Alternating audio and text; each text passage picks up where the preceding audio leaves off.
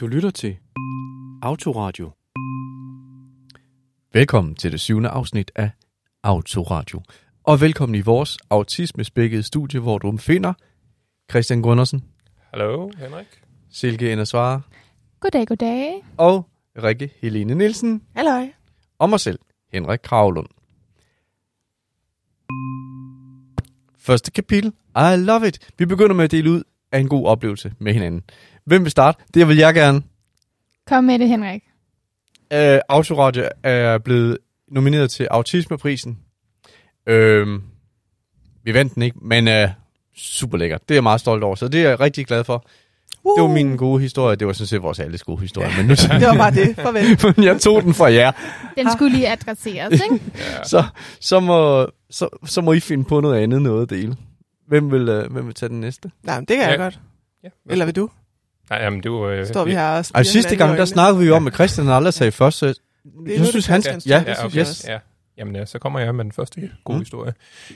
Jamen, det er, som nogle af jer lytter og andre, der er med her i studiet, har hørt, har jeg jo sendt et maleri til England til en af mine venner. Mm. Og nu har han endelig haft sin fødselsdag og åbnet sin gave og fået det maleri, jeg har lavet til ham og hans familie.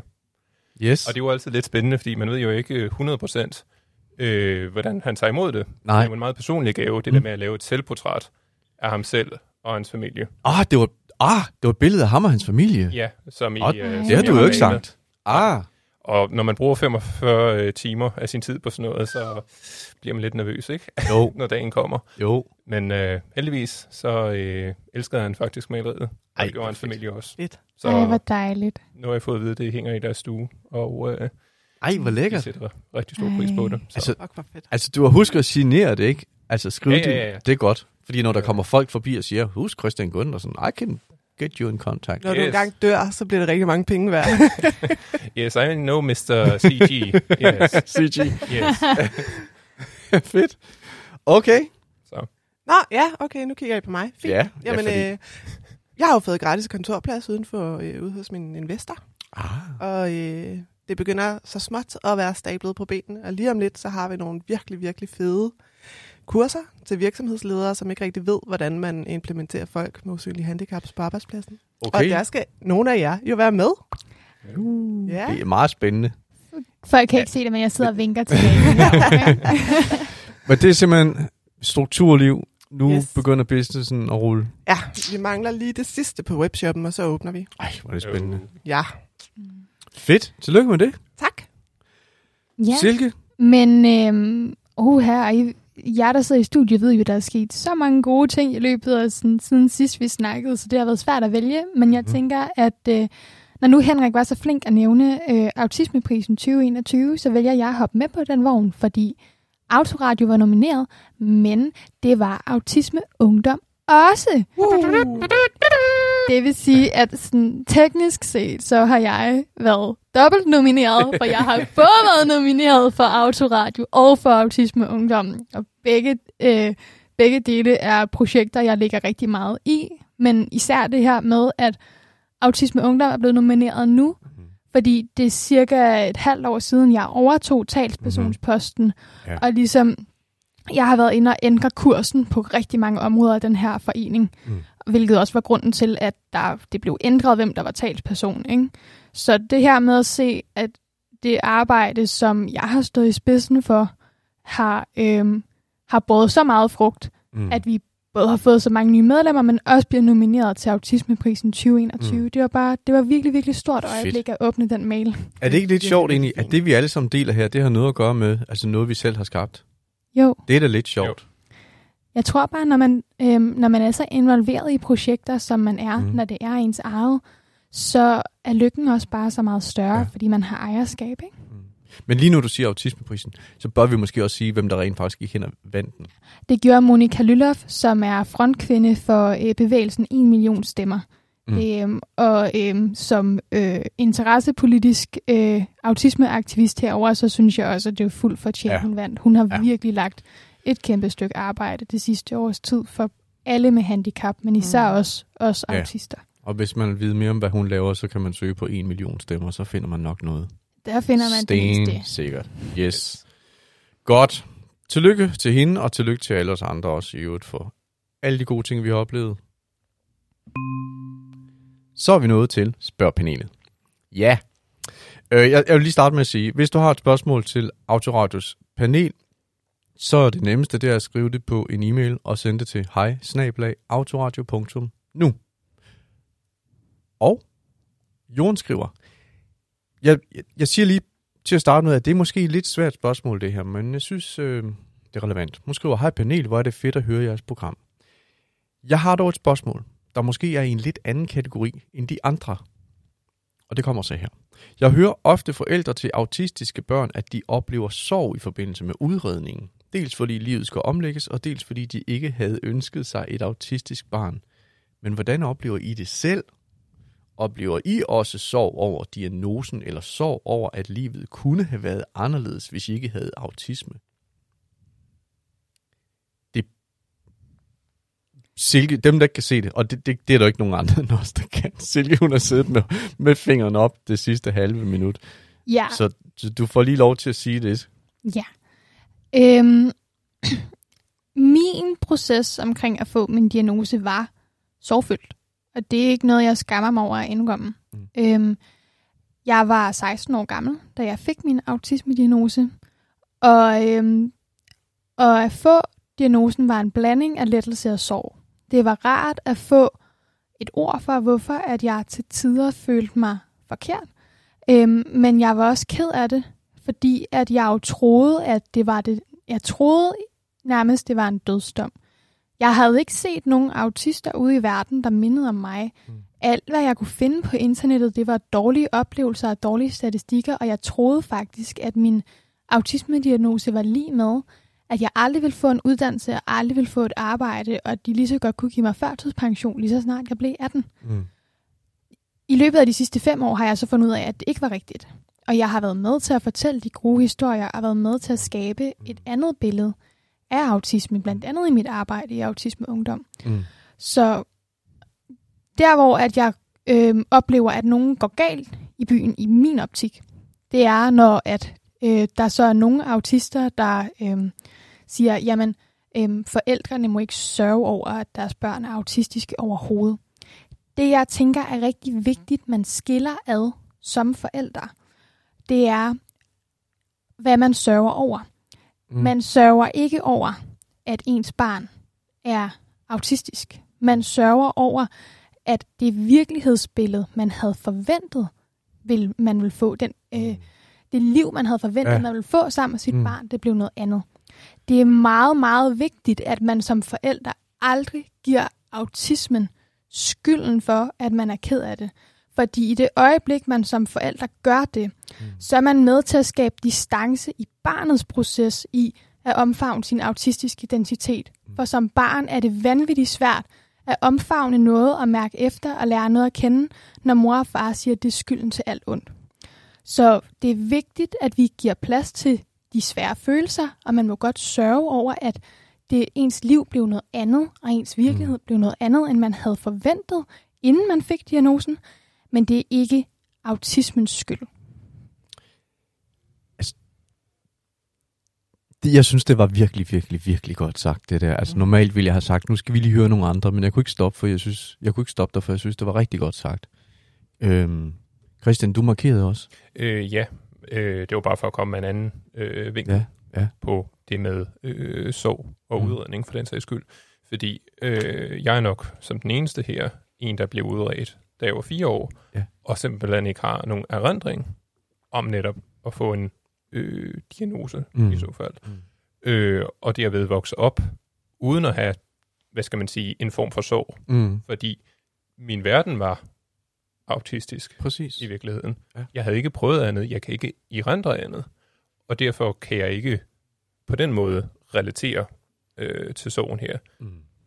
Men selvfølgelig, hvis du som forælder eller lignende har en sorg, så vil jeg jo nok sige, ligesom Silke er inde på, ikke, at man skal være tilpasselig et eller andet sted, ikke, med hvor man placerer sin sorg.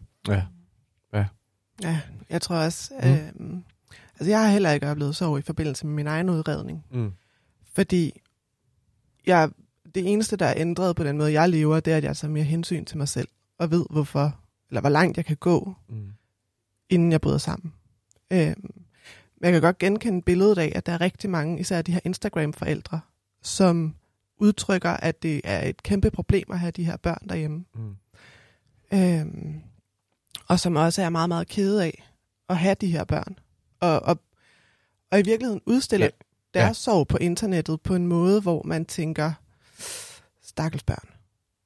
Og som Silke siger, så tror jeg også, det handler om, jamen, er det en sorg, man ligger på barnet? Hvorfor er du sådan? Hvorfor bliver du så ked af det? Hvorfor er du, som du er? Eller tager man den ind i sig selv og tænker, kan jeg moderere mit eget fremtidssyn på det, jeg havde håbet, da jeg var gravid, eller da jeg ventede at få et barn? Altså, vi har tidligere været inde over, at autisme sandsynligvis nok er arveligt. Ja. Så nogle gange, hvis en forældre oplever, at ens barn har en eller anden form for, må jeg kalde det en anormalitet, eller en anderledeshed, så kan man måske føle sorg, fordi man et eller andet sted tænker, måske er det min skyld, hvis man kan sige det sådan. Du nikker, Silke? Ja, fordi det der, det var hele min barndom, basically. I hvert fald i stort omfang. Min mor er på papiret diagnosticeret med OCD, efter at vi børn blev udredt for autisme, og alle fire børn fik diagnosen, så har vi så fået en forklaring på, hvorfor. Og jeg voksede op med en mor, der simpelthen var så bange for, at hun havde gjort os fortræd, og hun havde gjort os ked af det, eller gjort noget dårligt for os ved at få os. Men i løbet af de år efter, vi fik diagnoserne, det var ligesom mig, der leverede startskuddet. Ja, det så har du fortalt om i tidligere afsnit. Lige præcis. Faktisk, ja. Så kan jeg se, hvordan at hun har også fundet en accept. Også selvom at hun ikke har diagnosen autist i sine papirer, så kan jeg mærke på hende, at hun er blevet gladere, og hun har fundet en accept af, hvorfor tingene er, som det er, og at det er okay. Ja. Altså nu kan man sige, at jeg måske har været lidt i Silkes mors sko, fordi jeg har jo også et barn, som er blevet udredt med autisme. Han er godt nok ikke 16, da han blev det. Men hele processen op til, altså jeg følte en kæmpe lettelse, da jeg fandt ud af, at han havde 2 diagnoser. Han har både autisme og ADHD, ligesom jeg har. Fordi jeg har også gået og tænkt, jamen, hvad har jeg gjort forkert? Hvordan har jeg omsorgssvigtet ham til, at han har den her, eller de her følelser omkring sig selv, som han har? Ja. Og jeg tror, der er det rigtig vigtigt, at med diagnosen, så får man jo også en værktøjskasse. Du får simpelthen, ikke billedligt talt, så får du en bog, som du kan slå op i, og se, okay, når man har en overbelastningsreaktion, så er det her helt normale ting at være udadreagerende omkring. Ja. Problemet er bare, at mange af de ting, man reagerer på, når man har en autistisk udbrændthed eller overbelastning, det ligner også omsorgsvigt i hjemmet. At der gik 2 år, fra jeg første gang sagde, vi skal have ham udredt til skolen, reagerede på det. Ja. Fordi de skulle finde ud af, om det var mig som mor, der gjorde ham fortræd. Det ved jeg faktisk, der findes mange eksempler på, at forældre til børn med autisme bliver... det er et meget, meget stort problem, i hvert fald i de omgangskreds, hvor jeg er, at forældrene ikke bliver hørt, fordi man skal jo lige finde ud af, jamen, hvor går du galt i byen som forældre? Og det er frem for at tage altså forældrenes parti og sige, okay, så må vi simpelthen kigge på, om der er noget. Christian, du markerede det, du kommer lige ind her. Jamen, jeg vil bare lige hurtigt sige, i forhold til bearbejdelse af sorg, så mine egne forældre havde noget erfaring, kan man sige, inden jeg kom til verden, med at min søster har noget, og jeg kan så ikke lige huske det 100%, men hun har i hvert fald nogle ADHD-lignende træk, som man kan sige, de har været igennem den samme proces med at prøve at finde ud af, hvordan bearbejder man sorg, og hvordan hjælper man med at finde sig selv som forældre og som autist. Ja. I virkeligheden, ikke? Og nu kan man sige, det er jo ikke fordi, at alle har brug for en autist i familien, men et eller andet sted, så kan man sige, altså den her evne til at forholde sig til sit barn, som det nu engang er, og så sige, uanset hvordan det her barn nu er, så er jeg nødt til at indrette mit fremtidsperspektiv på det, som, med det som udgangspunkt. Altså det kan man vel, det, som Silke også siger, det er vel ret vigtigt, uanset hvilket barn man har. Fuldstændig. Silke? Ja, og det er jo faktisk også her, hvor at vi alle sammen kan gøre en forskel, og vi som samfund har et ansvar og en mulighed for at gøre det her bedre. For hvis vi har en bedre portrættering derude af, hvad autisme er, hvis vi bliver bedre til at vise, hvad autisme også kan være, hvad det også kan medføre. Få nogle autister ud i medierne, som os, der laver autoradio, eller dem, der lykkes med at få en uddannelse, dem, der får en familie, dem, der finder en kæreste. Vise de her 60-65%, jeg har nævnt tidligere, som ikke nødvendigvis er superhelte, men heller ikke har en grad af mental retardering, også i midten. Hvis vi bliver bedre til at vise dem derude, så om 10 år, når der er en 16-årig pige, der får en Asperger-diagnose, ligesom jeg gjorde, så kommer hun forhåbentlig ikke til at sidde og tænke, åh nej, nu er mit liv ødelagt. Hun kan tænke, nå vent, og der var også hende der, og ham der, og den der person, jeg havde set dengang i den der tv-serie, måske er jeg bare ligesom dem. Og især som forældre, der er det sindssygt vigtigt, at når ens barn får en autisme-diagnose, så skal man simpelthen finde nogle gode forbilleder og eksponere dem for. Ja. Ja. Find nogle autister og vis dem og sige, de er også ligesom dig. Hvis du kender nogen, lad dem snakke med barnet. Lad barnet stille spørgsmål. I mangel af bedre, så vil jeg opfordre folk til at tjekke min Instagram, hvis ikke de har nogen andre, for jeg får en del beskeder fra forældre, især til autistiske piger, der bruger min Instagram-profil til det her formål. Find nogle gode forbilleder. Find nogle børnene kan identificere sig med. Hjælp med at lade de autistiske stemmer komme til ord ude i verden. Så kan vi forhindre, vi kan alle sammen være med til at gøre både forældre og børns soveproces mindre. Ja, bare lige for at runde den af meget hurtigt. Selvfølgelig er det en omstillingsproces. Når du finder ud af, at dit barn har autisme, og den livsstil, du har haft, op til du finder ud af det, at det, der skaber belastningerne inde i barnet, så skal du som voksen menneske selvfølgelig lægge hele dit liv om, og det kan da godt være hårdt. Men lad være med at lade det gå ud over dit barn. Lad være med at italesætte det som grunden til din sorg. Fordi så bliver det din sorg på den ene eller anden måde. Og det taler statistikkerne helt tydeligt om. Det er et helt klart sprog. Silke, super kort. Så skal vi videre. Meget kort.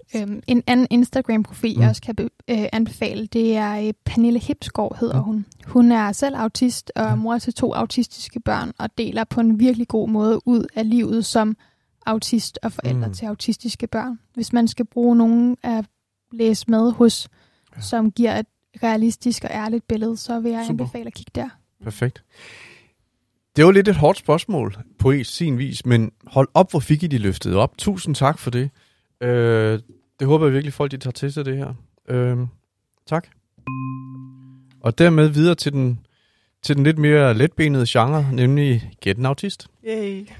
Nu skal I se, jeg deler lige et billede ud her. Det er den første kandidat. Og det er den anden. Og den første er en forfatter, der hedder Bent Haller. Den næste er en filmstjerne og også en tidligere guvernør, der hedder Arnold Schwarzenegger. Og den tredje er en tegneseriefigur, der hedder Homer Simpson. Og jeg kan lige sige om forfatteren Bent Haller. Han er måske den, der har skrevet allerflest børnebøger herhjemme. Han har i hvert fald skrevet over 100 bøger, og de fleste af dem for børn og unge. Han har blandt andet skrevet en bog der hedder Samson og Sally, som handler om, sådan kort fortalt, hvor onde menneskerne er ved hvalerne. Og så er det Arnold Schwarzenegger, som har været guvernør i Californien. Han er også super, super stærk. Og så er det Homer Simpson, som er... Det jeg skal sige med Arnold Schwarzenegger, det er, at han har siden han var 14 eller 15 eller 16, så har han været ekstremt ambitiøs i forhold til at blive Mr. Universe, og han blev det flere år i træk, vist nok også. Det de må ikke hænge op på, men det er en ekstremt målrettet, ambitiøs mand, vi har med at gøre her. Og så er der Homer Simpson, som jo nogle gange kan have et ret indspurgt perspektiv i forhold til, hvad han synes er fedt. Så hvem er autisten, spørger jeg. Må jeg gætte først? Ja. Jeg vil gætte på Bent Haller. Og det vil jeg. Fordi han stikker også lidt ud. Jeg ved det godt. Det vil jeg, fordi at jeg var bogopsætter på mit skolebibliotek, da jeg var en 13-14 år gammel, og jeg har sat enormt latterligt mange Bent Haller-bøger på plads. Derudover så kan jeg forestille mig, at som autist, der har det en smule svært med andre, eller der kan have det en smule svært med andre mennesker, eller i hvert fald interagere anderledes med neurotypiske, så vil det være svært at have en post som guvernør. Måske ikke ligefrem tiltrækkende, ikke umuligt. Bent Hallers livsstil som forfatter, der har skrevet mere end 100 børnebøger hjemme fra sit kontor, virker bare på mig mere attraktiv for en autist end at være stjerneskuespiller og guvernør. Undskyld, jeg også afbryder dig, fordi jeg kommer også til at afsløre mig selv. Ja, og det hold op, var det dumt. Men altså, ja, det er Bent Haller. Jeg kan godt se nu, altså det er virkelig, altså virkelig et åndssvagt setup, jeg har lavet her. Det må det er faktisk, det er bare ikke gennemtænkt. Men men Christian, nu sagde Silke det der med Arnold Schwarzenegger, det ville være svært at være kunne, hvis man var autist. Altså sådan politiker og sådan noget. Det tror du også, eller hvad? Eller er det rigtigt? Altså, er det alene nok til at udelukke ham? Altså politiker, autist, no go. Altså jeg skulle til at sige, jeg skulle også. Og det var ikke det, du sagde. Det var ikke det, du mente, Silke, helt. Nej, jeg mente, at... Silke rystede på hovedet, alt der ikke kan kigge. Jeg mente, at det vil have nogle andre udfordringer, og måske ikke vil være lige så tiltalende. Men det er ikke umuligt. Jeg kender flere autistiske politikere, også her i Danmark. Yes. Ja, og det var netop også lige det, jeg skulle til at pointere sig. Og der netop er jo autistiske politikere i Danmark, så det er ikke umuligt at have en herr Schwarzenegger i Danmark på den måde. Yes. Men når du sammenligner med alle de andre projekter, han har som guvernør eller filmstjerne for den sags skyld, så vil jeg nok sige, at du trækker den lidt i langdrag i forhold til, hvad en autistisk person vil gå med til.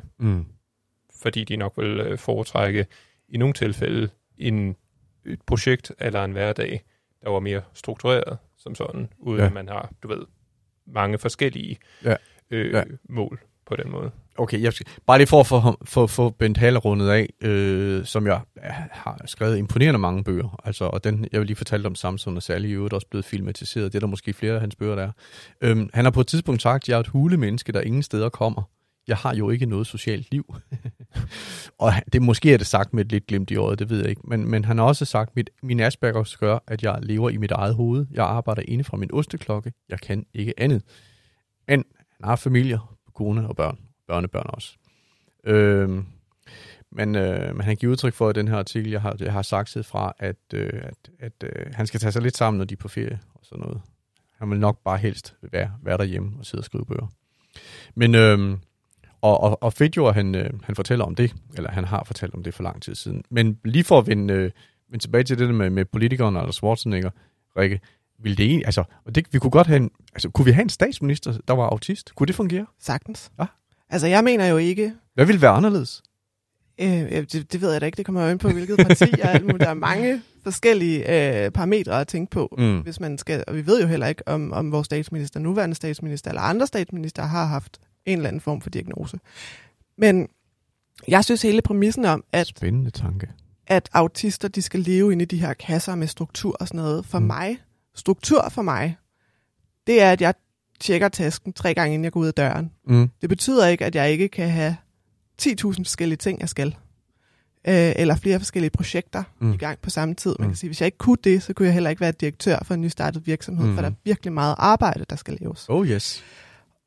Så jeg tror, vi gør os selv lidt en bjørnetjeneste ved at sige, at det kan ikke være Arnold Schwarzenegger på grund af hans livsstil. Fordi der er ikke nogen, der ved, om han... og det vil jeg helst ikke hænges op på det her, men der er jo reelt ikke nogen af os, der ved, om han er misbruger, eller alkoholiker, eller andre ting, som jo er med til at maskere autisme. Der er rigtig mange autister, der ender ud i et misbrug, netop for at kunne fungere bedre i hverdagen, og der er rigtig mange Hollywood-stjerner, der ender med at have et misbrug, for at kunne håndtere det liv, de har. Ja. Så derfor så kan vi jo ikke rigtig udelukke ham på baggrund af det, fordi der findes de her mekanismer og måder at skjule sig selv i en flok på. Og derudover, hvis han er meget... Men jeg vil lige sige, jeg har aldrig hørt om, at Arnold Schwarzenegger er det har jeg heller ikke. Altså, jeg tror, han er veganer og lever kun på vandagtigt. Ikke? Altså, han ligner sådan en med og sin protein, hud. Og proteinpulver. Ja, præcis. Altså, han ligner virkelig en, der lever sundt. Men hvis han er meget standhaftig og meget rigid i sin adfærd over for andre mennesker, så han er rigtig god til at passe på sine egne grænser og sige, det der gider jeg ikke, og nu stopper I. Så tror jeg ikke, der er nogen forhindring i, at han både kan være guvernør og skuespiller på én gang. Mm. Yes, okay. Silke? Ja. Igen, det var heller ikke, virkelig for at gøre det klart, det var ikke, at jeg sagde, det var umuligt, og sådan leverede en sort-hvid fordom. Ja. Det var, jeg sagde, at ud fra de valgmuligheder, vi havde, så vurderede jeg, at det var mest sandsynligt, at det var Bent Haller på baggrund af livsstil. Altså det eneste, jeg hørte, du sagde, det var, at du elsker Bent Haller.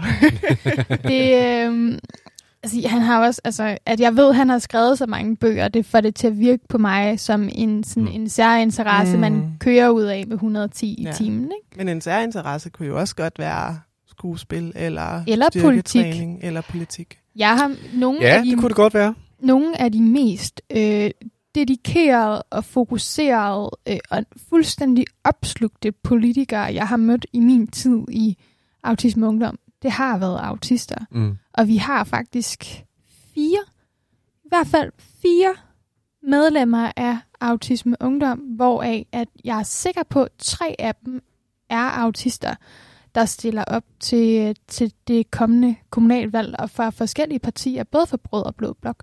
Okay. Spændende. Jamen, og ved I hvad, skal vi ikke bare forbigå Homer Simpson i stillhed? Det var egentlig bare fordi, jeg havde bare lige lyst til at tage ham frem. Altså, jeg synes bare, han er en sjov figur. Ja, og ja, Homer Simpson. Og også lidt fordi, der knytter sig en historie til Homer Simpson jo i virkeligheden, eller til The Simpsons tegneserien, altså hvor de mange år har haft den her indiske karakter fra en døgnkiosk med Apu, som jo så for nogle tid siden, den der havde lagt stemme til ham, sagde, at det var han faktisk ked af, at han har gjort, fordi at det havde været sådan, jeg kan ikke huske ordet, men altså, det var jo et spørgsmål, om han var ikke selv indfødt ind, og han havde så på den måde sådan gjort nar med hans amerikanske accent. Og der var, ja, det var bare en historie, jeg tænkte, at kunne man forestille sig, at ja, nu tager den så alligevel, fordi altså kunne man forestille sig, at en autist kunne påtage sig den rolle at spille en anden, altså en andens identitet. Jeg tror i virkeligheden, at autister kan alt i verden. Altså det handler ikke så meget om, at hvad den enkelte autist kan, fordi det kommer jo an på, hvor dine styrker og svagheder ligger. Mm. Men som samlet gruppe, så kan man sagtens spille en anden. Altså jeg spiller rollespil. Der spiller jeg også en anden hele tiden. Yeah. Ja. Jeg er Christian. Ja, og det kan jo selvfølgelig alt sammen lade sig gøre, så længe du har et struktureret liv. Ja. Så, så altså, yes. Jeg har ingen tvivl om det. Jamen fint. Jamen så ved vi det. Bent Haller var det rigtige svar. Og så er vi nået til anden halvleg af spørgpanelet.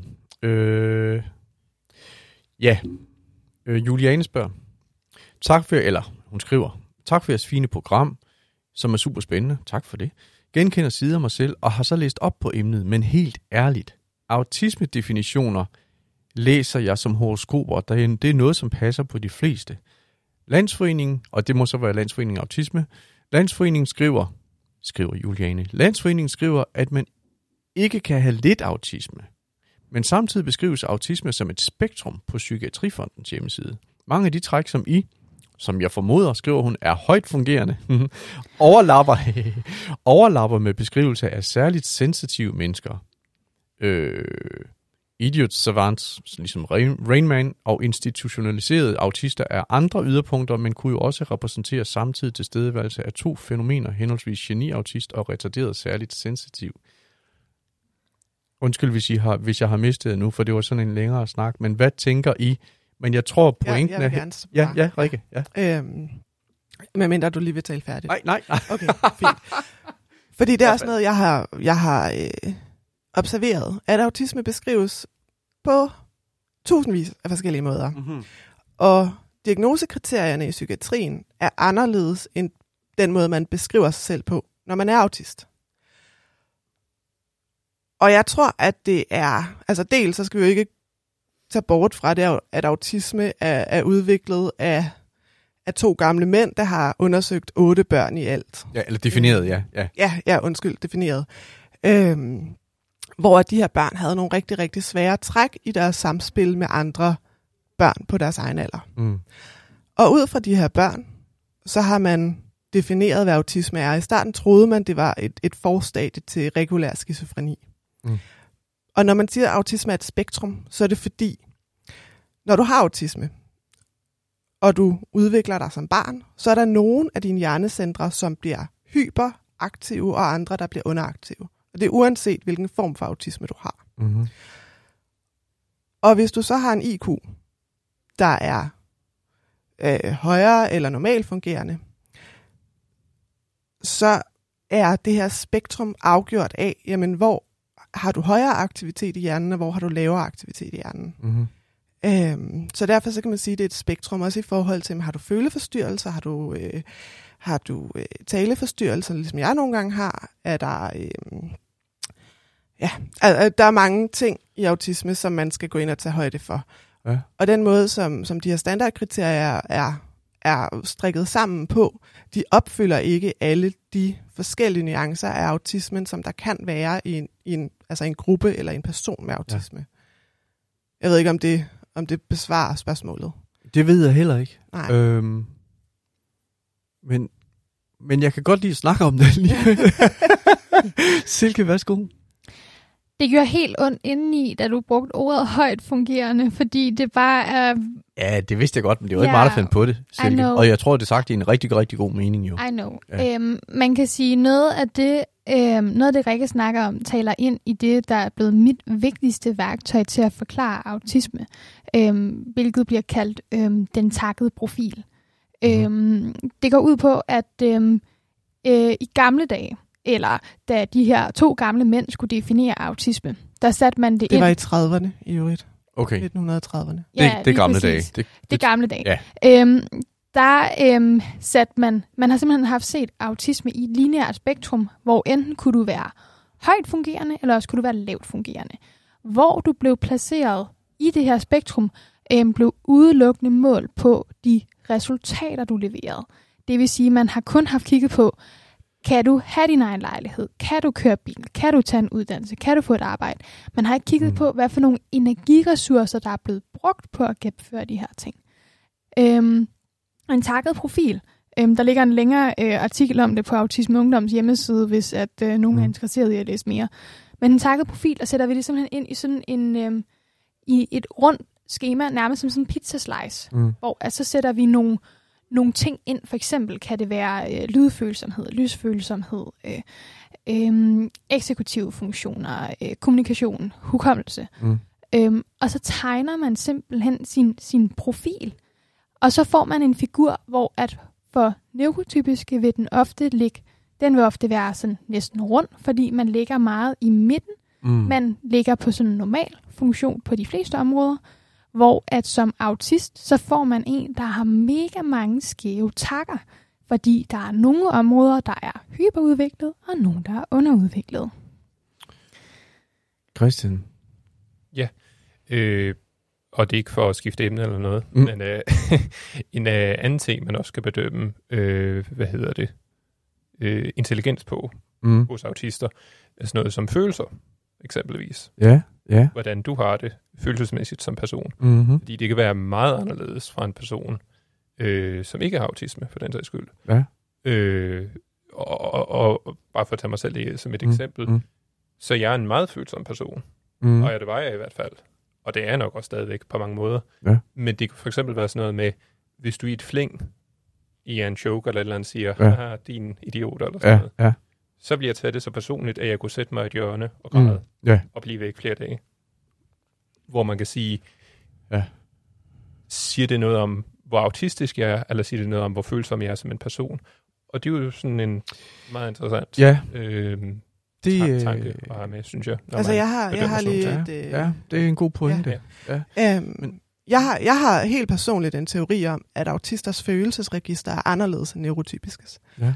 Og at noget af det, der er galt lige nu, det er, at vi ikke har fundet et sprog at snakke om vores følelser på. Fordi når Christian siger, at jeg bliver ked af det, så kan det i virkeligheden være, at han er truffet på sin retfærdighed og tænker, hvorfor siger du sådan til mig? Ja. Og at det sætter gang en hel masse frustration ind. Det er ikke, fordi jeg skal sidde og psykoanalysere dig, men det er bare ligesom det eksempel, vi har her på bordet. Du skal være velkommen. Det kan også være, at man er overbelastet allerede, og ikke i virkeligheden reagerer på situationen, men reagerer på sine egne følelser. Og så noget andet, som var det til Silke, Altså jeg har en måde, når jeg snakker med folk om autisme på, så siger jeg altid, okay, fordi der er mange, der snakker med mig om, jamen jeg ved ikke, om jeg har noget. Så siger jeg, okay, prøv at høre. Har du svært ved at tage opvasken ud og tænke over, hvordan du tager den? Så er der nogen, der siger, hvad? Så siger jeg, altså når jeg skal tage opvasken, og jeg er 31 år og har taget opvasken, siden jeg var 10, så skal jeg tænke alle trinene igennem. Ja. Jeg skal tænke på, hvor står servicen? Hvordan bærer jeg den ud i køkkenet? Hvordan tænder jeg for vandet? Hvordan ligger jeg sæbe på den her, hvad hedder sådan noget?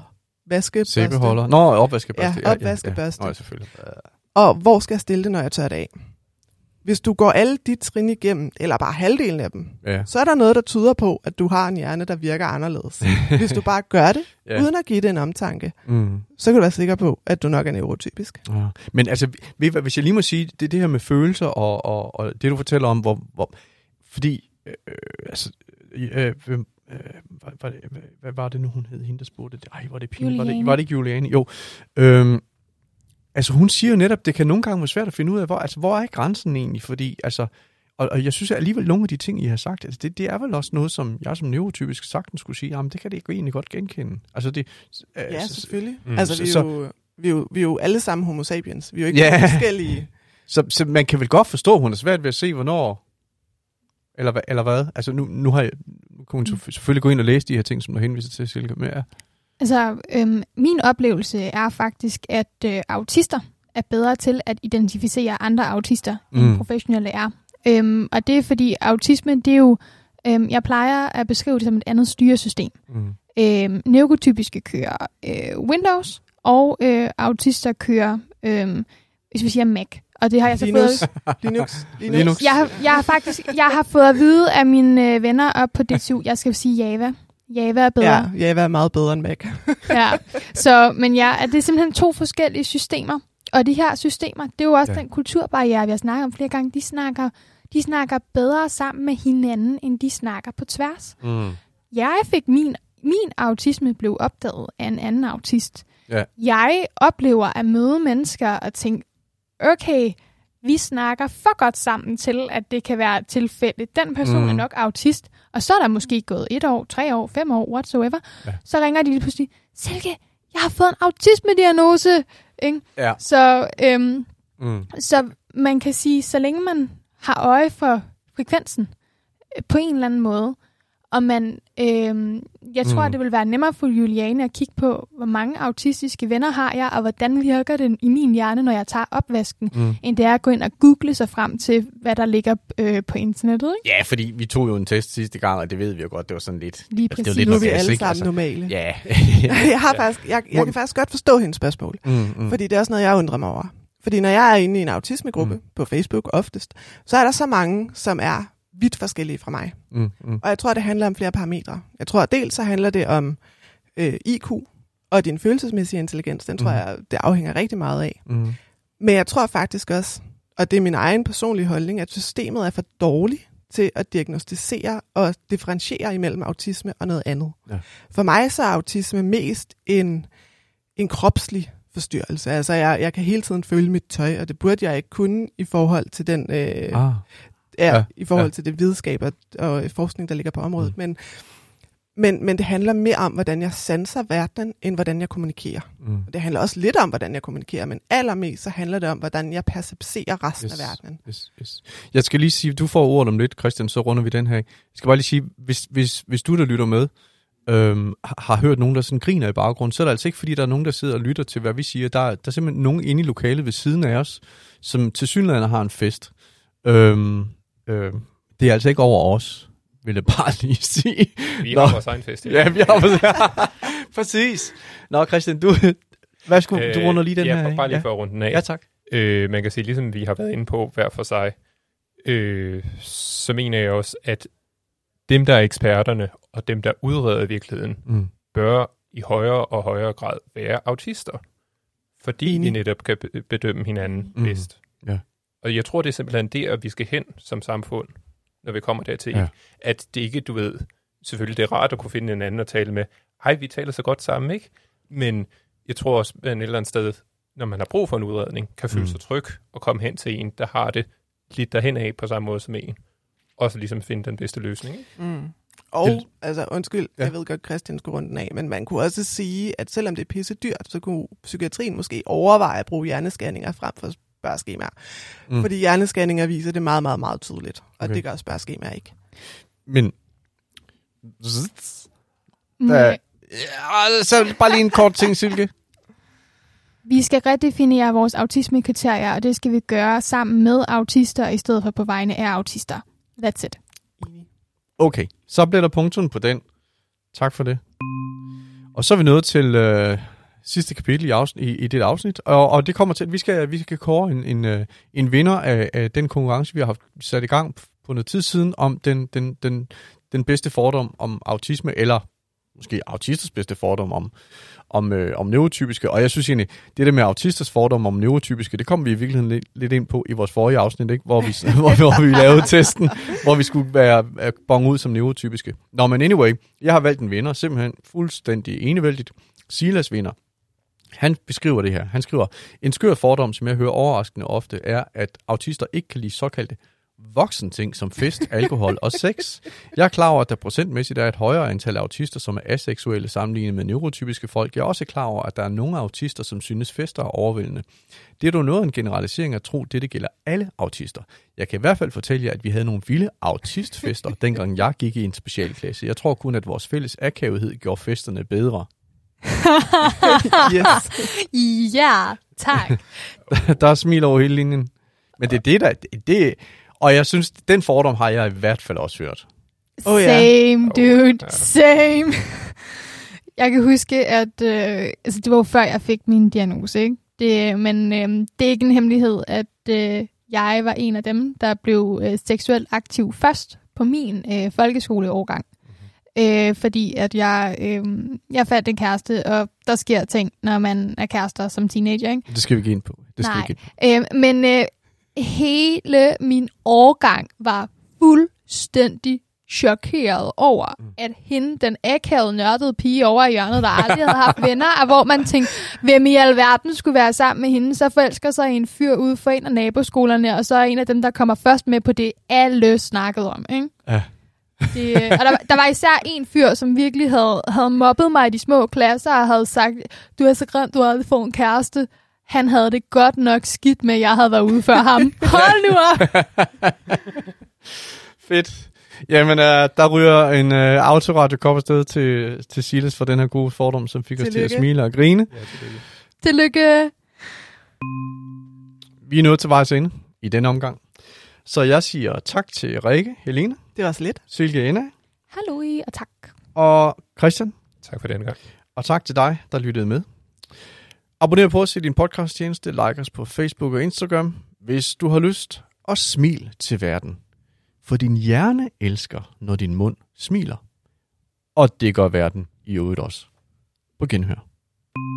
Du har lyttet til Autoradio.